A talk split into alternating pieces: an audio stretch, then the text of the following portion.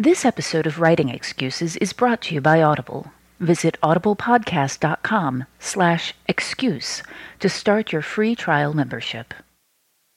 Season 10, Episode 34. This is Writing Excuses Q&A on pacing. 15 minutes long. Because you're in a hurry? And we're not that smart. I'm Brandon. I'm Howard. I'm Mary. And I'm Dan. Howard apparently has a question about who he is. There's a pacing issue Yeah, there. I, I mm-hmm. had a I had a pacing issue. Oh my goodness. All right, so I'm going to jump right into this. These are questions from Twitter po- posed to us about pacing. And James asks, what are early signs of pacing problems? When nothing happens and you're expecting somebody to say their name, that's a really real. Oh, sorry. Oh, that's not a... Well, th- th- that's that's not actually. I mean, well, you're being silly. It it is true that when when you're sitting there and you are you cannot name anything that your character has accomplished towards a goal. There's there's a, a pacing issue. When you are bored yourself writing, there's Right. probably a pacing You know, issue. if you are frustrated, if nothing's happening and it is building tension and the tension is driving the story forward, that's fine. If nothing's happening and you're frustrated because nothing's happening, then you have a problem. You know, one thing that I um, think a lot of new writers get wrong is they think, oh, this book's going to be so cool when I get to X. yeah. And that's actually a pacing problem. What they need to do is they need to ask, why is the scene I'm writing today going to be somebody's favorite scene in the book? Try to write every scene that it's going to be that way. And usually, and you, you can, don't go too crazy on this. Where you're like, well, I'm just going to have dragons attack in this one. Um, and maybe you do want to want to do that. But really, what you're looking at is, what am I going to do in the scene that achieves something that's going to make the reader feel an emotion? What's going to draw them to the scene? What's going to make this chapter memorable? And you need to do that for all your chapters, not just the cool ones at the end. Yeah. Yeah, I uh, I read on an e-reader now more often than not, and I have gotten to the point where if I look down at the bottom and it says that I am 10% of the way through and I still don't know what the main plot is about, I will just give up. Yeah. So one of the answers to your question is uh, hand it to a beta reader. Yeah. Yeah, if, if Beta they can't figure useful. out what the main problem that needs to be solved is, or worse, the book that I gave up on a couple days ago, I was a good 20% into that book and still didn't know who the main character was. We had an exercise on, uh, I think it was an exercise on promises to the readers where you hand it to beta readers and ask them to identify the things that you're promising. Um, that's actually a pretty good exercise to identify pacing problems as well. All right. D asks, um, how do you chart pacing so it happens even, evenly with growing tension up to climax and resolution? Boy, I wish I knew. I, I use I use a radial graph in Excel, and no, I don't. I don't chart it. I I No, wing this, do. this is a good question, but go ahead, Dan. You were going to Well, say I, something. I talk about I talk about story structure a lot and the seven point system and things like that. I, for me, the way I write, I need to know how something is going to end in order to get there properly, and that goes not just for the end of a book, but for every reveal that I'm trying to make, or for every exciting payoff. I need to know what are the steps that are going to lead me to it. And so there's a lot of different story structure systems out there that can help you with this. We don't have time to go into all of them now, but something like that. You know, we talked uh, a couple of weeks, several weeks back, about uh, strangling uh, strangling somebody with the telephone cord, and the telephone was a hand me down from grandma, and so you have the strangling scene and the emotional impact of using grandma's phone for it. Yeah. setting those things up and writing that writing down that you are setting those things up and that you want them to coincide at this moment uh, that's actually something that that's the only way that i can make those things happen is by writing them down in a notebook and saying i need to have these coincide here Yeah, uh, one thing that I, I think that we actually are, are missing in this question is that she asks, um, "How do you chart pacing so it happens That's what evenly?" I was gonna answer. And and it shouldn't actually be happening evenly. Uh, let me let me say yes, it shouldn't. But one of my early problems as a writer, and my all my alpha readers, it started to become a joke, is I would overlap all my climaxes at the end of the story. And so what would happen is we called it the Brandon Avalanche. Brandon Avalanche. And still, I get readers who read Elantris, which was one that I wrote during that era, who are like, wow, this book was, was great. I really enjoyed it, but it felt like the last third was empty with then one chapter of everything piling on top of it, itself. And what I've realized over those years is at first I was proud of the Brandon Avalanche, and then I realized it was making weaker books. Because if I staggered my climaxes so that payoffs were happening every few chapters instead of getting all the payoffs at the same time at the end of the book, you had a stronger book. Part of this is because not all those payoffs are going to shine if you're, you know, if you're having the main character climax happen alongside three secondary character climaxes with their, their stories, the secondary characters get lost. Mm-hmm. But if you've had their payoffs and their climaxes happen staggered through the book, then each person has their time to shine. And this happens with subplots as well. And so, yes, I do think you do want it to be more even. That said, Mary, yeah, I see. I and this is one of those things where we're, we're probably using the word even in, mm-hmm. in different ways. When I'm, I'm going to have to use metaphor to talk about this, uh, that, that when, when I hear uh, and when I when I read books that I feel like the pacing is very even, um, it's it's like reading a, a, listening to a piece of music that is all at one volume. Uh, and for me, I like. Mm, yeah. I, I, find it much no, more interesting right. when there's there's different speeds, there's different volumes, there's different instruments, and and the challenge what what you're looking for is is not an evenness, but a progression, so that it, it feels like we are we are making. Um, progress. Yeah. Progress. What's the big, what's the big like, road race? God, there's got to be another word. What's the big road race in France or Monte Carlo? The, the uh, Tour de France? Is, I thought the Tour de France was a bicycle thing. But yeah, well, you said road race. It, so. Oh, what, what I'm thinking of is a motor car race, and it's the difference between when you talk about even plotting. It's the different the Grand Prix. Difference between the Grand Prix and the Indianapolis 500. The Indianapolis 500 has corners that are very, very evenly spaced, and it is a very even 500 miles where the obstacles are really just the other things on the track, whereas the Grand Prix is far twistier and turnier. And that's yeah. I like Grand Prix plotting. Darcy asks, and this is one specifically I think for you, Howard. Oh you said before it's not always scene sequel, scene sequel. I just want to clarify. For faster pacing, we up the scenes and lessen the sequels, right? And the opposite for slower pacing? Generally speaking, yes. If you take away processing time, sequels, generally speaking, are when the audience gets to process what happened during the scene. And if you don't give them the processing time, uh, you have increased the pace. You, you, you run the risk of increasing fatigue, but uh, yeah, scene, scene, scene, sequel will feel a lot faster than scene, sequel, scene, scene. Generally. Yeah. I'm going to stop us here for the book of the week. Um, I have the book of the week this week. It's called Nothing to Envy Ordinary Lives in North Korea. I just finished it and I loved it. It is nonfiction. Um, and it is nonfiction of the style that I most like, which is kind of human interest mixed with something. Um, in this case, it is the story of a number of North Korean defectors, and it's their stories intermixed with one another, while also talking about North Korea as a country, um, where it came from, why certain things were happening with the, the governmental policies. So it's half history book, half biography of all of these these defectors. There's maybe four or five of them. We follow their stories from just basically from the beginnings of their lives until the point where they leave North Korea, and then the sequel, their reactions to South Korea. Um, it's a wonderfully written book. It's very um, inventive and interesting in the way that it is paced because you get these sort of stories mixed with history in a really really fascinating way. Um, I love reading about Korea, but I love reading about North Korea because it is such a strange place. No, no place like it exists on this planet currently. Um, it, the things that happen there are surreal, um, and they are great fodder for fantasy writers looking at you know what happens when um, social norms are are grossly um, uh, changed or morphed or um, or things like this. Anyway, really interesting book. I highly recommend it. Um, it is called Nothing to Envy. It was written by um, Barbara Demick and it is narrated by Karen White.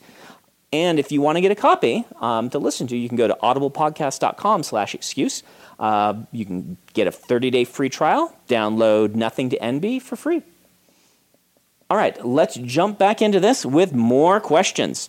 Justin asks, how do you handle the progress- progression of a character over the series of a few months as they travel without the story feeling choppy? Um, and I like this one. It's, he's basically asking how do you do a travel log without it feeling choppy, but it really can happen for any pacing style you're using. How do you keep the pacing feeling smooth when you might be jumping a week here and two weeks there? My first thought was, well, at some point you just add an eye patch and then don't say anything. no, J.K. Rowling's very good at this. Uh-huh. Those books take a whole year, and I remember reading the first one, being like, "This should feel choppy." Because we're skipping a month here and we're skipping two weeks there. Why mm-hmm. doesn't it feel choppy? That's well, this. Go ahead. Really good at. I was going to say she's really good at signposting. Is that what you were going to talk about? No, but Go so ahead. You well, say signposting, and I'll say a different both. thing. Okay. So, so the signposting is uh, the idea of of basically giving people the three months later without actually saying three months later. Mm-hmm. Um, things signaling by uh, by seasonal elements, by um, making sure that you actually give the reader, even though you're you're doing a, a jump cut. Yeah. Um, you the actually, Christmas scenes in J.K. Yes. Rowling are a great example of that. Exactly. You're giving them an anchor point so that they, when you, you land in the scene, you understand where it is before the action happens. Yeah, and you get the sense that um, boring things have happened, progress has been made that you really didn't want to read, but you yeah. want to know happened. Yeah. yeah. What were you going to say? I was going to say I I did. Uh, that, that's how the first couple of John Cleaver books were written as well. Hmm. Big month or multiple month gaps between scenes. And what you're going for there is that you only want to describe the interesting stuff. Yep. Um, and so, yeah, you're going to skip the boring things. You are going to. Uh, and, and part of what I was trying to do that I think can help with this is some of the interesting stuff you are going to describe is not p- plot related. Because if everything you talk about when you're jumping through time like that is specific advancement of plot, it can feel jumpy. Whereas if you pause, and this is another great pacing tip, if you stop and have one chapter that is entirely about character development rather than plot development, then that can help it smooth out a little bit. Yeah, I think actually looking at training montages in films are useful because it, it, you know it's as you say not everything that they use in that is going mm-hmm. to come mm-hmm. back and be used in the final fight. But it's it's very much the let us show you this little bit let us show you this little bit. And they're fairly even the the length of time. Not completely. Some of them are a little bit longer some a little shorter. I have um, in of noble family i have a i have a montage. Yeah. Um, which I can't tell you about because OMG spoilers. But the uh, the other thing you need to remember is if you have set up something that is really urgent, you can't jump too far ahead in time. Yeah. Because that is going to break it up and make it feel right. choppy as well. Because your reader is going to be pulled out and go, "Wait, why are we two weeks ahead when?" You know, we only have three weeks until the bomb goes yeah. off. You what? can't jump two weeks. Exactly. I jumped uh, I, I, jumped about two weeks ahead in Schlock Mercenary in between books, and a lot of people asked, "Wait a minute, wait a minute, why, how'd she get dead? We, we, we, you know, what, what happened?" And part of the story that I wanted to tell is she got dead and she came back, and she does not get those memories back, and neither do you. And that message doesn't come across until after we have seen her talk about you know, mm. I lost 10 days. Well, yeah, plus the four when we were putting you back together. I lost two weeks. Yes.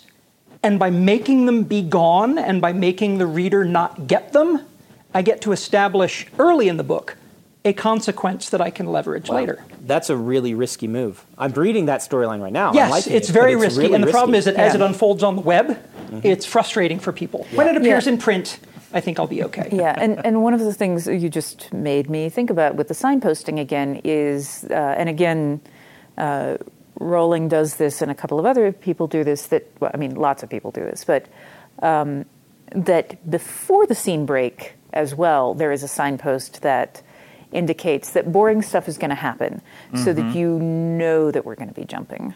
Yeah, you know, the the kids say, "Well, okay, we've dealt with this thing and found our next clue." now we'd better study for that potions test. Yeah. And you go, okay, we're allowed to breathe now.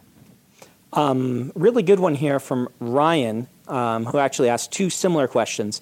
It feels like debut authors are expected to start their novel at a break, breakneck, neck, breakneck pace. At what point is it okay to slow down? That should the first book be 120 miles per hour until the end? Um, and what you're noticing, Ryan, is that it is harder for the new writer. I think it is absolutely, you don't get to do the things that an established writer has done. You don't get to do what I got to do in Way of Kings, where I do four different viewpoints at the beginning of the book um, and things like this. Now, I'm not saying you don't get to, you can, but what you're missing is the reader having faith in you already because they have read your work already. And this is unfair. It is completely unfair that I get to do things that you are going to get um, get told. Well, you can't do that. When you say, "Look, Brandon Sanderson, it's a very successful book." Um, yes, it is unfair, and you are going to be expected to have a faster pace for your first book. That doesn't mean it has to be 120 uh, miles an hour Yeah. to the end. On on point to the question, uh, one of the promises or one of the one of the things that the new writer has to accomplish in the first few pages is you want to read what I write. Mm-hmm. And I'm not sure what you as a writer, you know, how you are as a new writer, how you are going to say that. But that's one of the most important things you can say in those first few pages. That does not equal 120 miles an hour all the way to the end of the book. Mm-hmm. Uh, my books are really not 120 No. miles per but you are not writing that style of book. no, um, but but I'm talking that- about as yeah. a debut author. Mm-hmm. Yeah. Um, it's not something that you have to do, but you are going to you're going to enter your book with few with the reader giving you less benefit of the doubt. yeah.